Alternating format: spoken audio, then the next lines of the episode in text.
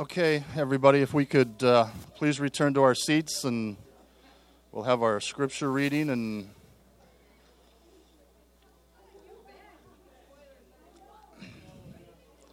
Okay, maybe not.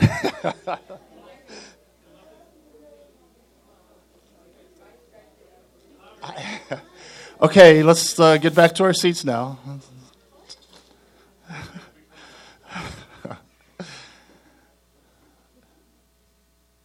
Good morning, everyone. Uh, this morning's scripture uh, is from 1 John 4, verses 7 through 12. Beloved, let us love one another, for love is from God, and whoever loves has been born of God and knows God. Anyone who does not love does not know God, because God is love. In this, the love of God was made manifest among us, that God sent his only Son into the world so that we might live through him. In this is love, not that we have loved God, but that he loved us and sent his Son to be the propitiation for our sins. Beloved, if God so loved us, we also ought to love one another. No one has ever seen God. If we love one another, God abides in us, and his love is perfected in us. Father, we thank you for this day that you have blessed us with. Father, we thank you for this time that you've given us uh, to come together this morning and, uh, Father, just uh, worship you, uh, just to sing praises in your name, Father. I just pray that uh, the worship time that we spent today, Father, has brought honor and glory to you. Father, I just pray that uh, you be with this congregation today, Father, that you open our hearts, that you open our ears, that you open our minds, Father, to receive the uh, scripture that Josh is going to present to us today. Father, I ask your blessings be upon Josh. Uh, Father, calm him, comfort him. Uh, Father, let the words that he speaks be your words. Father, we ask that you be with uh, the members of our congregation uh, that are traveling. Uh, Father, just ask for that hedge of protection around each and every one of them. Father, we ask that you be with those that are physically sick. Father, we have many in our congregation that are fighting sickness right now. Uh, Father, just ask that your healing hand be upon them. Father, we just ask that you be with those that are spiritually sick. Uh, Father, that they may call upon you and that you may uh, calm their heart and reassure them, uh, Father, of your great love. Father, we ask that you be with the teachers of our youth today. Uh, Father, uh, just guide them in uh, the leading uh, this morning's class. Uh, Father, just be with the youth. Uh, Father, just allow them to open their hearts and accept you, Father, and accept uh, the teachings that are brought upon them. Father, we love you. We thank you for your Son, Jesus. Father, we just ask that you forgive us of our sins. It's in Jesus' name that we pray. Amen.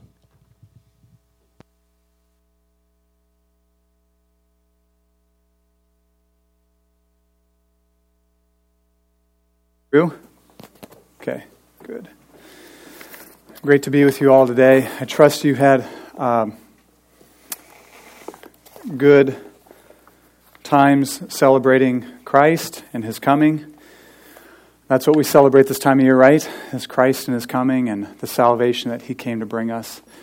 Um, he was born not just to give us warm fuzzies and nice feelings inside, but He was born ultimately to die and rise again for our salvation. Um, this morning, I want to I want to talk to you about the love of God and the profound and powerful effect effects that it has on our lives. This actually probably, probably is, is, I mean, almost a message I would have preached last week if we would have had a church, if a church hadn't been canceled because of weather. Um, so, I'm, but I tweaked it a bit. You know, we, we were doing an Advent series uh, from the beginning of December, and we ended on Christmas Eve, where we were looking at uh, how Christ has come to give us hope. That was the first uh, Sunday. How Christ has come to give us peace. That was the next. How Christ has come to give us uh, joy. That was two Sundays ago. And last week would have been how Christ has come to manifest and demonstrate God's love for us. Um, and so I'm going to kind of take what I would have said last week, but you know, as we're nearing the new year, I also think it's a good time. Uh, you know, I'm kind of against resolutions if it becomes dogmatic and legalistic and things like that. But actually, resolutions can be biblical. Um, Paul prays for the people of Thessalonica. In 2 Thessalonians 1, he prays, May God fulfill every resolve for good. So, what he's saying is, every resolve you make for good, may God fulfill that. And so, this morning, I, I kind of want to take the message I would have preached last week and tweak it a bit and, and, and also look forward to 2014 and, um, and say, why don't we seek in 2014 to make our one aim what it should be, and that's to grow in love. As believers in Christ, as followers of Christ, that is the, that is the supreme value and quality that we should have in our lives. Is that we are loving people, is that we are, like Christ was, loving one another. Um, this is not something that is an isolated command in the New Testament, but it's the consistent tenor of the entire New Testament. Is that for the Christian, they ought to be loving people. Jesus says something stunning in Matthew 22 when he's talking to a lawyer who was an expert in the law. And he said, You shall love the Lord your God with all your heart, mind, soul, and strength, and your neighbor as yourself. We know that. We've heard that before. But what he says after that is almost stunning. He says, On these two commandments depend all of the law and the prophets. On these two commandments, to love God with everything you have, and then to love your neighbor. Who's your neighbor? The person next to you, the person in front of you, the person behind you, the person that lives next to you, the person that lives down the street, the person you run to at the store to love your neighbor as yourself. On these two commandments depend all of the law and the prophets. All the law and the prophets, all the Mosaic law, all the prophets, and I think included in that also is the Psalms and the history books. The entire Old Testament hangs on those two commandments. Paul says this in Galatians 5.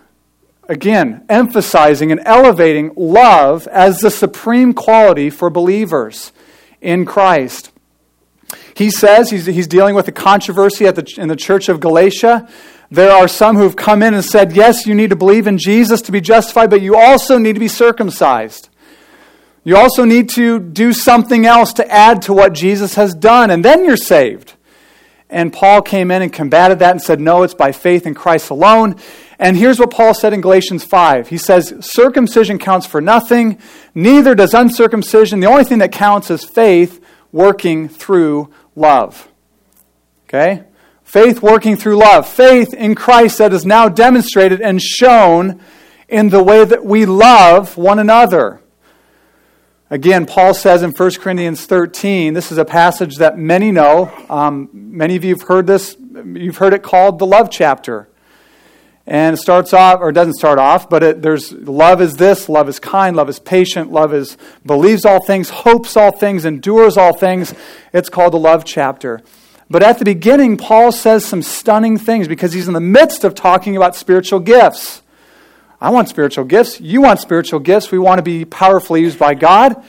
And he says if we have amazing gifts, faith that can move mountains, prophetic insights that are stunning, mysteries. We know mysteries.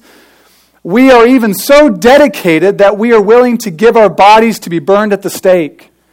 But if we don't have love, all of our gifts are worthless, and we ourselves amount to nothing. Love is supreme. Love is preeminent. Love is to be elevated above all things.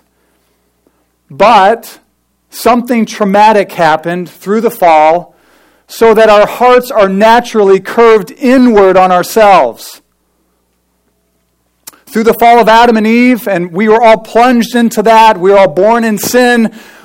That had a massive effect upon our hearts. Our, our hearts are naturally curved inward on ourselves so that we will not love, and even more, we cannot love. We don't have the ability to love in the way that we are commanded to, in the, in the way that God intends for us to. We are unable and incapable of doing it. And apart from a miracle, we won't because we can't. We need a miracle so profound, the New Testament likens it to being raised from the dead. We need a miracle so profound that it, the, the New Testament says it's like we are dead in our sins and our self centeredness and we need to be raised from the dead. Ephesians chapter 2 says, It was while we were dead in our sins and trespasses, and incapable and unable, unwilling to turn outward and love others as Christ had loved us. It was when we were dead that God, in His mercy, made us alive together with Christ. This is the kind of miracle that we need. This is the kind of miracle that Christmas is actually all about. And a song that is sung uh, this time of year called Hark the Herald Angels Sing, um, written by a guy named Charles Wesley and also tweaked by a guy named George Whitefield. These two conspired together to write this song.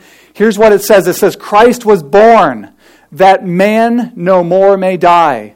He was born to raise the sons of earth, he was born to give them second birth. We all need desperately this second birth because along with the second birth comes a new nature and a new heart and new capacities and new abilities and new inclinations that we don't have apart from it. Because remember, apart from this new birth, we are dead and incapable and unable to do what God would have us do. This is why, this is why the way that we love I want you to hear this. The way that we love others shows whether or not we even understand Christmas. You might be saying, that sounds like a big statement, okay? I'm going to support that in just a bit. Whether or not we love witnesses to how deep the Christmas truth, okay? Not Santa Claus, not Christmas presents, not a Christmas tree, but the Christmas truth of God coming down to us, how deep this truth has gotten into us whether or not we love one another, whether or not we love other people in the way that we've been loved. So, is this actually what our text this morning says? This morning, our passage in 1 John 4, verses 7 to 12, I think says exactly this. Verses 7 and 11 have the same structure there's, there's a command for a certain group of people to be loving. Look at what it says in verse 7. It starts out by saying, Beloved, let us love one another. Verse 11, it says almost the same exact thing. It, it, it, presents it a little differently. It presents it as a condition, but it says almost the exact same thing. It says, Beloved, if God so loved us, we also ought to love one another. So he's, he's talking to a group of people called beloved, the beloved of God, beloved people. And he's saying to love another group of people called one another. So, beloved, the beloved are those who are loved by God. They are God's beloved children. Beloved people are those who know God's love because they've received God's love. And the one another are those around you. I think John has very specifically in mind, I think John has in mind very specifically Christians loving sacrificially their brothers and sisters in Christ. When he says one another, I think that's who he's talking about. He's saying, beloved. He's saying, beloved. Like I would say to you, beloved. Brothers and sisters, love one another. There's something so powerful and so important about loving family, spiritual family, that bears witness to those who don't know Christ or to those who are somewhat outside. Wow, something real is going on here. Something amazing is going on here. In fact, Jesus said in, uh, I think it's John 13 or maybe John 12, that by this, by this they will know you are followers of mine, by the way that you love one another. By this they will know you're my disciples. It's not by what you say. It's not even by the good works that you do outside the church primarily. It's by the way that we love one another in the household of God. If my children saw me pouring my life out and loving others, and yet they received none of it, they would eventually call me a hypocrite. Right?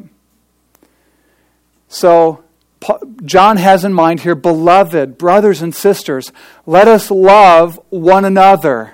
Let us love one another. It's challenging sometimes, right? The people we're closest to, you know, we know their stuff.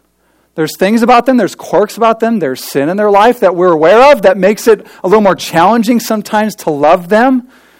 You know, there are times when my children, they're, they're, I love them to pieces, but there are times when they just, you know, I was, you know, they just do things.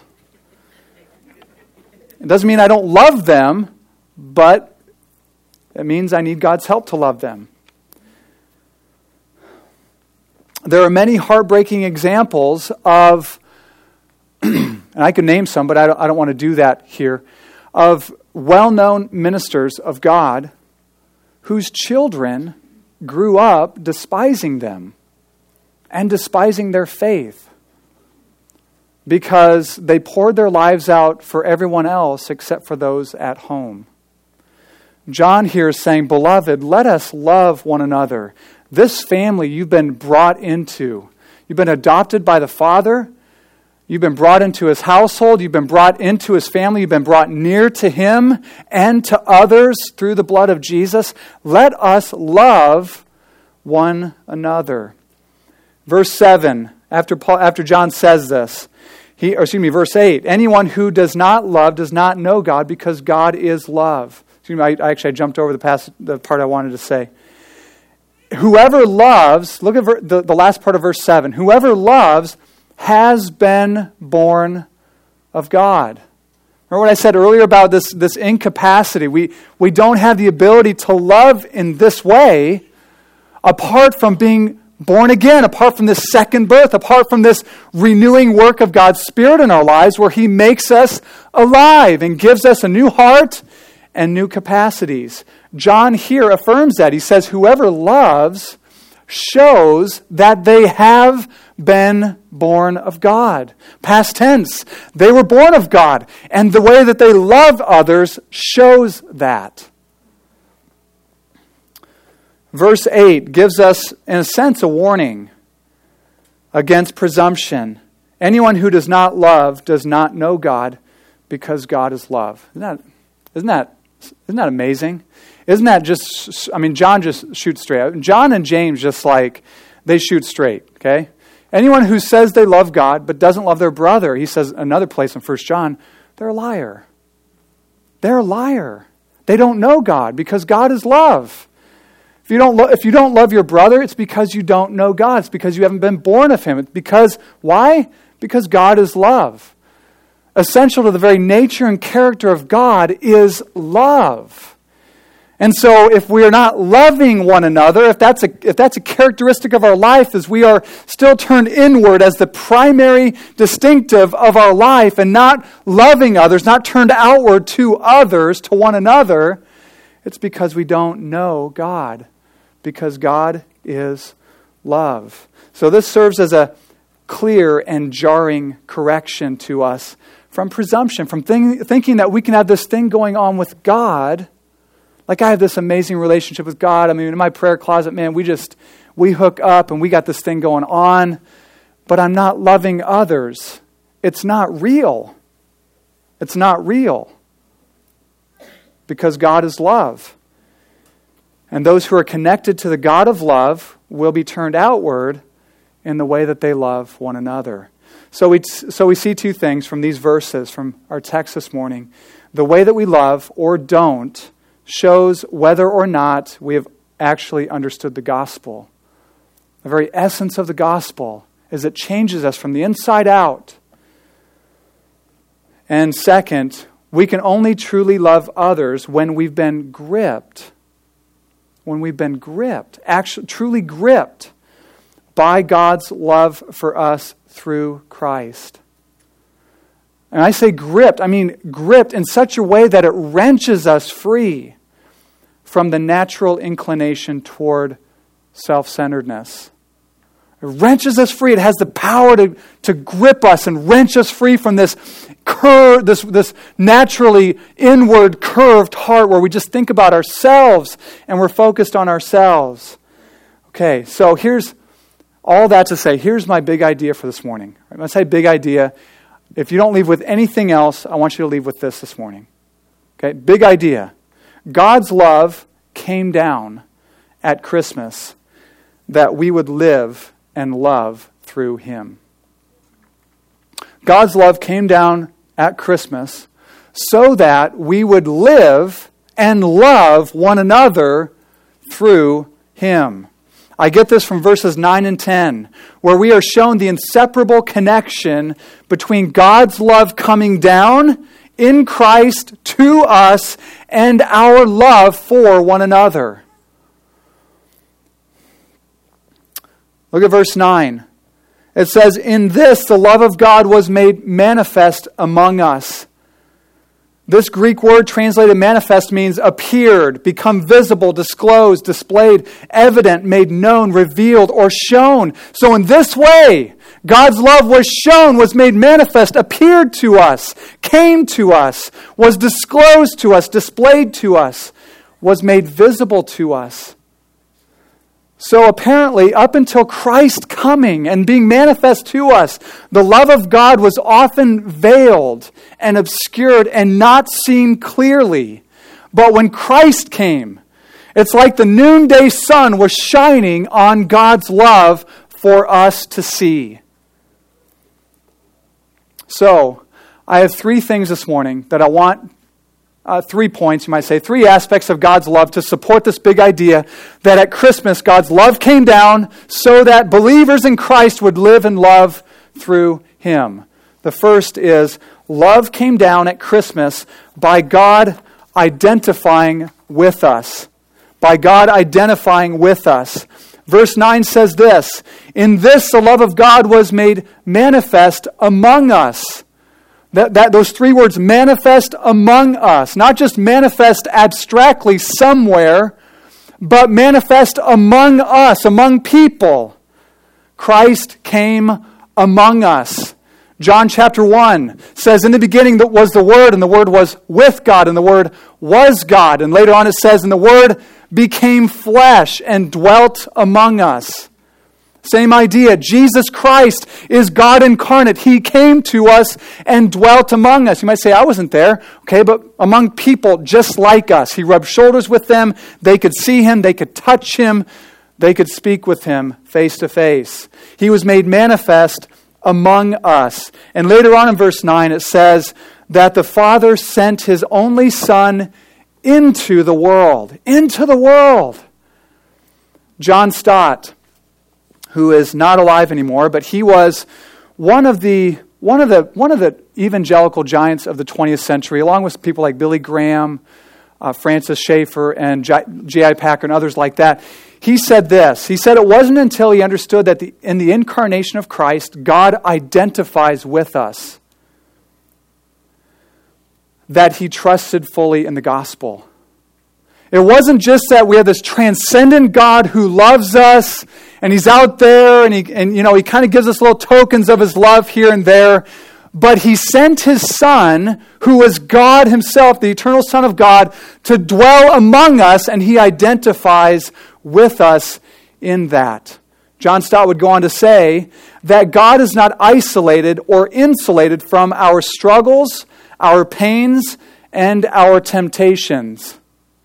He's not isolated from them. He's also not insulated from them because he came and lived among us. So much so that Hebrews chapter 2, in order to encourage believers, said that Jesus Christ was made like us in every single way, yet without sin. He never sinned, but he was made like us in every single way. He put on flesh and bone. He got tired like we do. He had to deal with other people like we do. Yes, even troubled people and troubling people like we do. Right? He became like us in every single way. Hebrews 4:15 goes even further and says that Christ is able to sympathize with us because he has been tempted in every way like us yet without sin.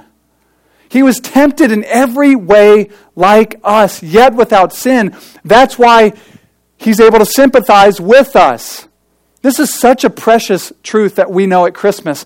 Christ came, the eternal Son of God came and dwelt among us, became like us in every single way, so that we can know him as a faithful, merciful, and sympathetic Savior.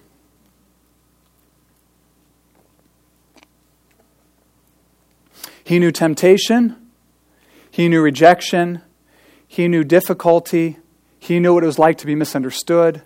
He knew what it was like to be walked over and taken advantage of. He knew what it was like to be sinned against in the most horrific ways. If I were to ask a group of people, um, even this size, even, even a group of people of a thousand, hey, tell me about Jesus. Give me one word or one phrase to describe Jesus. You guys would say a number of things, hopefully all true. I think probably all true, right? He's loving, he's a prophet, he's a king, he's a healer, he's a savior, he's a redeemer. Amen to all of that. Isaiah 53 says something stunning about Jesus that, that points us to his incarnation, that points us to the fact that he was made like us in every single way, that he identifies with us. And it says this He was a man of sorrows and acquainted with grief. Isn't that amazing? God is not isolated or insulated from sorrow and grief. He knows it. He was, in fact, called a man of sorrows. So you may look up here and say, Josh, you have no idea what I'm going through. I would say, You're right, I don't. I'm not up here to preach me, though. I'm up here to preach Christ. And He does. He's known sorrow deeper than you ever have, He's known grief more wrenching and challenging than you have. As He hung on the cross, you know, uh, scholars say, call it the, the cry of dereliction. As he hung on the cross, and before he breathed his last, he, what did he cry out? My God, my God, why have you forsaken me? His Father, that he had been in fellowship with, perfect fellowship with, unstained by any sin, fellowship with the Father at that moment. Was Jesus having a momentary lapse of reason? No, at that moment, the Father had forsaken him. Christ ultimately identifies with us, or identified and still does with us, in that he became sin for us, bearing our sin on the cross. 2 Corinthians 5 says, He who knew no sin became sin for us, so that in him we might become the righteousness of God. What is more stunning is who is this that came to identify with us? It's God Himself. Who was this little baby born in a manger? as he was laying there in the manger or in Mary's arms or whatever, maybe one of the shepherd, one of the wise men picked him up and squeezed him a little bit, whatever, who was it? It was God in the flesh. It was the one who Colossians 1 says holds all things together. It was the one who Hebrews chapter 1 says, at every moment he's upholding the word, the world, the whole universe by the word of his power. At that moment, as he's laying in a manger, that is who is laying there. The one who came to us and identifies with us is the one who made everything. The one who made everything. The one who made the little basket made out of straw that he was laying in the one who made the donkeys and the cattle that were surrounding him, the one who made Mary as she was holding him, the one who made the star that led the wise men to him, the one who created the angels that sang to the shepherds in the field. This is the one who came and identifies with us. In love, the creator of all things condescended and, and identified with his creation. Stunning. Number two, love came down at Christmas as a gift of sheer grace. As a gift of sheer grace. In love, God gave the gift of his Son. In love, God gave. God gave in love. On Christmas, we see, that first Christmas, we see an act of God's pure and sheer and unadulterated grace. What is grace? It's unmerited favor. It's when we, it's when we receive the bounty of God that we have no right to in ourselves. And that's what we see at Christmas. Verse 9 says, God sent his only Son. Verse 10 says the same thing God sent his Son. But the, the, the, the little phrase I want to focus on primarily for this point is this phrase in verse 10 This is love. John's going John's to define what love is for us. This is love. Not that we loved God, but that He loved us. Not that we loved God. In love, God pursued those who were not pursuing Him. None of us were. None of the people on earth were truly pursuing Him in this way. God pursued them by sending His Son. Because God's love excuse me, because of God, God's love, he gives and gives looking for nothing in return. Of course, he wants our worship, but that's not what he's aiming at in sending his son. He's aiming at saving those who are not looking for him, those who are not pursuing him. God sent his son as a gift of sheer grace. What did we do to deserve this? Did he look down and see some holy, devout, and did he say, Oh my goodness, I, I just noticed these people. I got to send my son to them? No. What caused God to pursue us, to come to us, to love us so deeply and so profoundly? One word grace. Grace. It's grace. Deuteronomy chapter 7, verses 7 and 8 shows us, gives us this. I love this verse. I, need you to follow with me as I read this. But God is speaking to the people of Israel. And he says this It was not because you were more in number than any other people that the Lord set his love on you and chose you. For you are the fewest of all peoples. But it was because the Lord loves you. Do you guys get that? The reason the Lord loves you is because he loves you. It's not because you're good looking or because. You think so? No, I'm just joking. It's not because you're good. Maybe. Maybe there might be some good looking people. There are some good looking people in here, but that's not why he loves you. It's not because he saw something in you that he needed for his work on the earth. That's not why he loved you. He loves you because he loves you. He loves you. Sometimes in my moments of great honesty, I say, Lord, I thank you for loving me in spite of me. Right? He loves us in spite of our sin. He loves us because He loves us. Now, think about if you're married here, think about you and your spouse.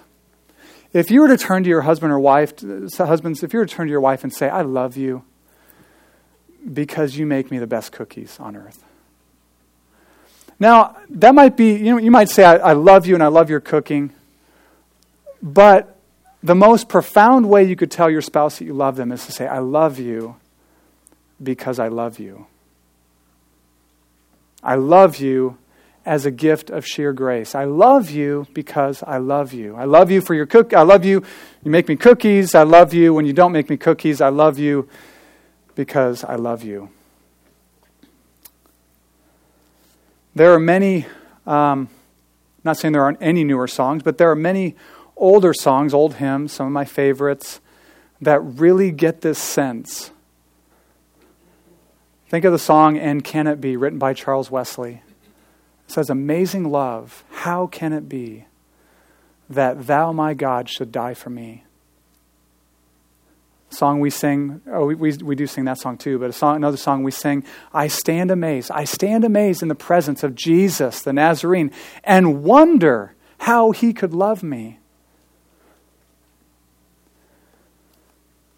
Or a song called When I Survey, were the whole realm of nature mine, that were an offering far too small. Love so amazing, so divine, demands my life, my soul, my all.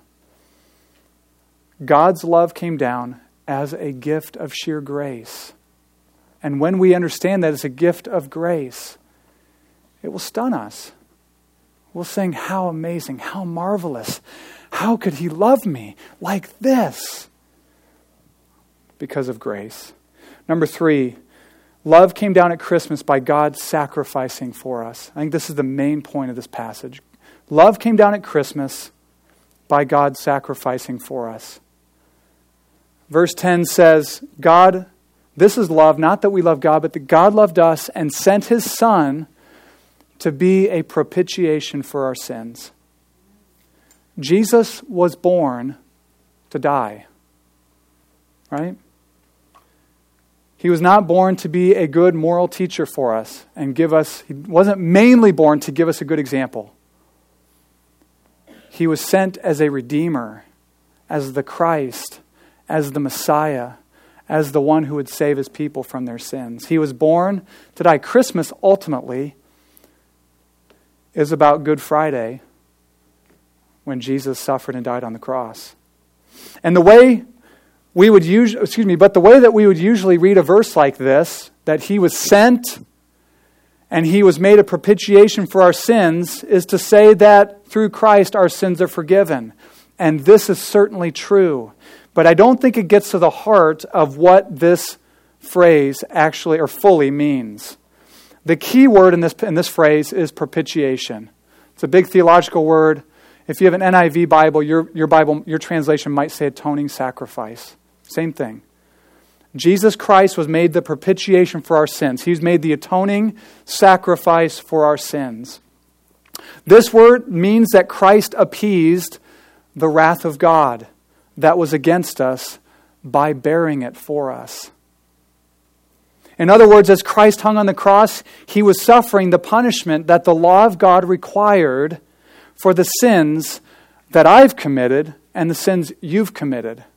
It's not just that our sins are forgiven, but it's that Jesus Christ became the object of God's judgment in our place for our sins. That's what propitiation means.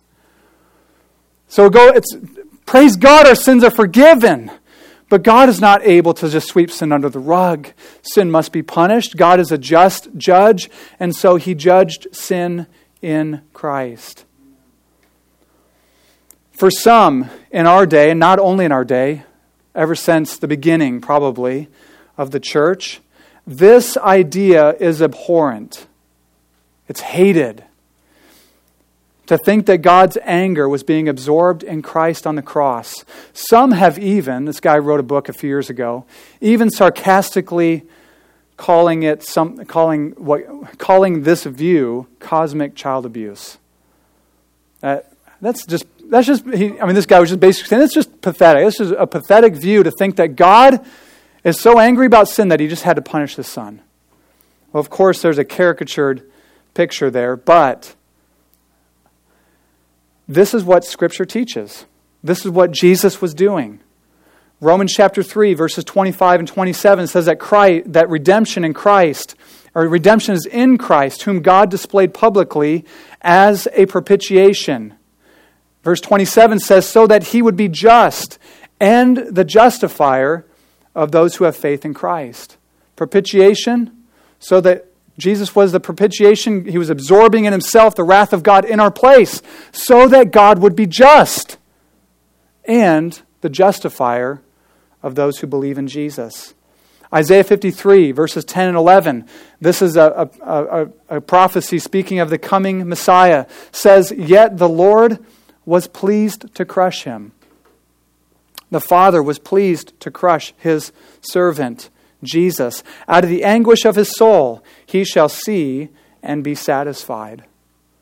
In Luke chapter 22, Jesus, as he's in the Garden of Gethsemane, and it says that he's sweating, he is in such anguish, he's sweating drops of blood. And he's asking the Father, he says, Is it possible for this cup to pass from me? Of course, the cup he's speaking of is the cup of the Father's judgment on sin. In Matthew 26, as Jesus, I mentioned this earlier, as Jesus is on the cross and he cries out, My God, my God, why have you forsaken me? At that moment, he's experiencing the turning away of the Father, where he's being forsaken, where he has right then becoming an object of God's justice and judgment for our sin. Furthermore, from a just from, purely from a philosophical point of view, those who would have the God of love, excuse me, those who would free or save the God of love from such an act that they deem unconscionable, ironically forfeit the highest display of God's love. Those who want to free God from this barbaric view that He's punishing sin in Christ. Oh my goodness, that's just barbaric. We can't think like that. They want to free God from this. But this is the highest display of God's love. This is the highest display of God's love. In this, the love of God was manifest. This is love. Not that we loved God, but that He loved us and sent His Son to be a propitiation for our sins. In love, the Father sacrificed the Son for us. In love, the Son came and gave Himself for us. The Father and the Son are not in conflict here, they're in perfect unity as they are performing this great act of love for us.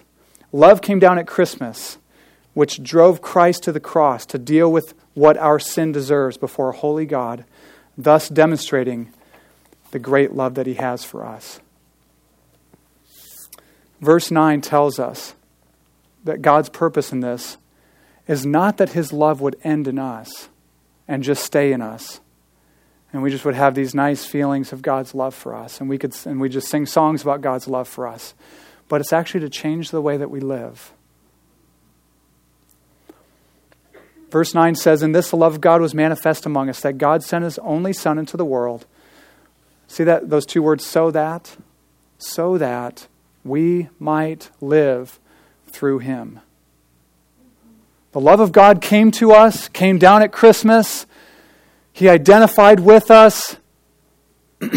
as an act of free grace, sheer grace, that He sent His Son, that Christ came. He, he, he sacrificed in the most amazing, breathtaking way. And why did He do this? So that we would live through Him. God's purpose is not that we would merely know information intellectually, but rather that we would know and experience the love of God in such a way that it changes us at the core of our being, at the core of who we are. The Christian message is not external impositions. You must do this, you must do this, you must do this. But it is radically internal, where God comes to us and changes us at the core of our being, and we live from the inside out, from a changed nature, from a heart that is radically transformed. So he sent his son so that we would live through him. God's love that came down at Christmas is not meant to remain out there or even right here that I can just kind of access, right? Just kind of just kind of access here and there when I want to. It's meant to come in, take up residence and begin changing me at the core of my soul, my heart, at the heart level.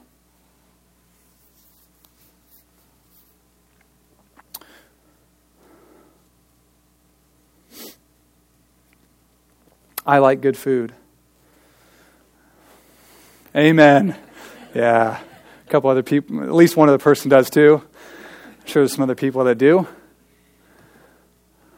It's like having the steak dinner. My wife would throw in some veggies, some green veggies, and have it right out in front of you. And it is delicious. And it's out there. It's, in fact, it's right here. And it smells good, and it looks good. But until it gets in me, it does me no real good. Right? What does living through Christ look like? It looks like this. So he came so that we would live through him. What does that look like?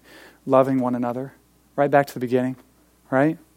Loving one another. Verse 12, our last verse from our text this morning says, If we love, it shows that God is in us. It shows that he's in us. If we love, the love of God abides in us. It shows that He's there. It shows that He is there. And it says, and His love is perfected in us. What an amazing statement. His love is perfected in us. Now, I don't think that means that we know His love perfectly or that He's done with us. But when we are loving others, it shows that He's there. And the word perfected, I think, probably more likely means it finds its fulfillment in us because it doesn't end on us. Right? It find, makes its way in us and then it's going out to others, to one another. I'm not con- God is not interested in us just receive just being like a reservoir, you know, just taken in. Just just a sitting, you know, ends up being kind of like a cesspool. No, not cesspool, but just this sitting, this place of sitting water. But rather, we are to be like this river that's receiving this never ending flow of God's love through the gospel, through Christ, and then having it pour out of us to others. Because then it shows that God is in us and His love is perfected or finds fulfillment or is completed in us because it's flowing through us. You are meant to be a river and not a reservoir. You're meant to be a river and not a puddle. Okay? All right, so I real quick, I want to close with this. I want you to, with me, make resolutions. Okay? We need God's help. Say, God, by grace, work these into our lives over the next weeks and months. Do this, God. Okay? So, number one, here's what I want you to do set these truths before you day and night and pray that God would awaken you to them like Paul, so that, like Paul, you would say, The love of Christ controls me. Okay? Put these truths before you day and night. And pray, God, awaken me to these things. Show me these things. I want to see the connection here between your love for me and the way that it flows out of me to others. God, change my heart. God, help me so I'm not curved inward, right? Even though, even though we're believers, sometimes apart from God's work and apart from us being attentive to things, we just kind of turn inward again, right? God, help me. Do this in me, God. The reason I stress meditation or putting these before you day and night is because Psalm 1 says the blessed man is the person who's meditating on the scriptures day and night. Right? Not showing up to a, wor- wor- a weekly worship service. That's great. I love it. But someone who's meditating on the law of God day and night. He, this man, will be like a tree firmly planted by streams of water, and he will bear fruit in his season. His leaves will not wither, and everything that he does, he will prosper. Okay? So you want to prosper in the love of God? Put these things before you. In fact, here's something really easy. Over the next month, over the next month, in January, memorize these six verses. And think of the connections. Beloved, let us love one another because love is from God, and whoever loves God has been born of God and knows God. Whoever doesn't love doesn't know God because God is love.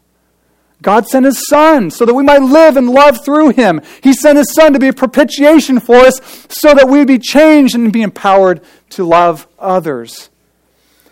And the reason I stress prayer is because this is, this is how we call down God's blessing on what we're doing. We can all read a book. We need the Spirit of God to breathe on this and make it live in us. Martin Luther uh, this is like, you know, this was before the, the, the uh, Protestant Reformation started. he said that he was, he was meditating on three verses in Romans 1. He needed to know what those meant, and so he's, he's praying over them. He was reading them. He was trying to look for connections. He said, I beat on this scripture day and night, pleading with God to show me. And guess what? God did. God opened up his eyes to see the truth there, and the rest is history. The Protestant Reformation was birthed in that room with Martin Luther and God. Okay, number two, make sure that this is how we, excuse me, make sure this is how you measure God's love. Do you desire to be strong and solid, immovable in, amidst the onslaught of dangers, toils, and snares, difficulties, and challenges? Do you desire to be immovable and strong? Nod your head with me, please. Unless you don't want to, Okay?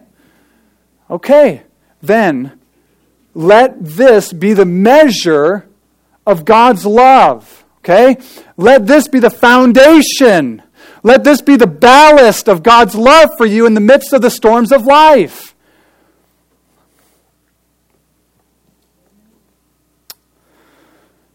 Let it be an anchor in the windy whirlwind of life. And we all have wind, we all have, it rains on all of us. Sometimes the storm's heavier on some. That's not up to us. We're just called to be faithful. Let's see, it, it was this way for Paul. Paul, of all the people in the New Testament, experienced such unspeakable suffering for the sake of Christ. I mean, breathtaking suffering for Christ. And yet, Paul was able to say this about Christ He loved me and gave himself for me. Okay? Can you say that? When you wake up to screaming children or children that are throwing up, I got a text this morning from someone that said, Hey, we're not going to be there. One of my kids threw up. Can you say that? Oh, man, knee deep in stuff, but Christ loved me and gave himself for me. As you're going through the deepest and darkest trial in your life, are you able to say, Christ loved me and gave himself for me? If you're using some other measuring stick, you will ride the roller coaster of life like everyone else who doesn't know Jesus. You're just going to ride the, the, ro- the roller coaster of life. You're going to be blown here and there. But if this is your measuring stick, then you will be strong. I'm not saying you won't be beaten up a little bit, but you'll be strong. You'll have an anchor in the love of God. Make sure you're looking to the incarnation of Christ and to the cross of Christ as the cornerstone of your faith and understanding of God's love for you. Okay? Number three, be deliberate about loving one another. Be deliberate about loving one another. And I think a good, a good place to start is just think about some, or you're probably aware of some, even here in the church, maybe some who aren't here for specific reasons, who are in trouble. They're sick, they're going through something extremely difficult, they have financial hardship and other things. Don't settle for thoughts of goodwill toward them. That's good. I mean, have goodwill thoughts toward them. But be deliberate about going to them and loving them in real, practical, nitty gritty kind of ways. Here's a couple ways. Okay, I just try to be really practical. Number one, commit to praying for those you know are sick every day. Commit daily to praying for them. If you need a reminder, put a reminder on your phone. Seven o'clock in the morning, I'm just going to pray. I'm going to go down the list. We have a list on our bulletin every week of people we know who are in need of prayer. Pray for them daily. Love them. Love one another. Here's another thing you can do commit to making a meal once per month or dropping a meal off. Okay? Once a month and giving it to someone who could really use it. Okay? Someone who's sick someone who just had a baby. We have, fo- we have lots of foster parents here who are bringing children into their homes. they could probably use uh, food. Food always helps. Uh, someone who is financially strapped and could use help. Just very practical things we can do. Be deliberate.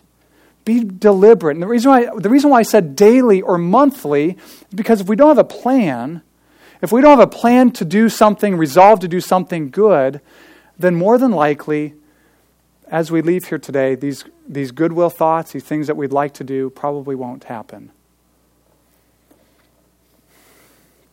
Octavius Winslow said this. I want to close with this. There is no other solution to the marvelous mysteries of Christ's incarnation and sacrificial death but this Christ has loved us. Do you know his love?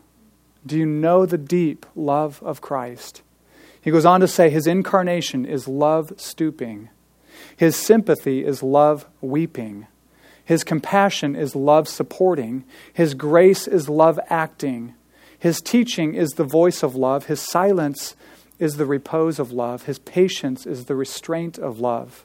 His obedience is the labor of love. His suffering is the travail of love. His cross is the altar of love.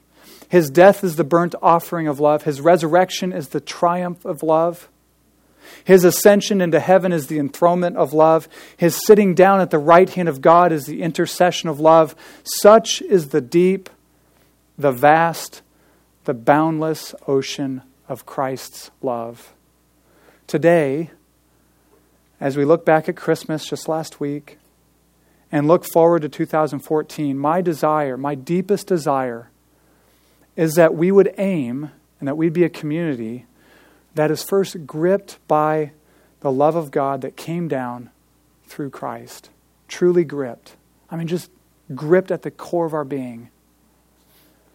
And two, that we would be shaped by this love, namely in the way that we love one another. Let's pray. Father, thank you for your word this morning. God, I thank you that um, your word is living and active and sharper than a, two, than a two-edged sword. And God, it, it, it, it just cuts down deep into our soul to where it needs to, so it exposes things, it, it encourages us deeply, and also at times it, it shows us areas of need in our life. God, I pray that both of these things would happen. I pray that both of these things have happened this morning. God, that we've been deeply encouraged by your love and deeply challenged to pursue love and to grow in this in our own lives. Father, I pray as we leave this morning that we would be resolved to this, to this highest calling that we have as believers.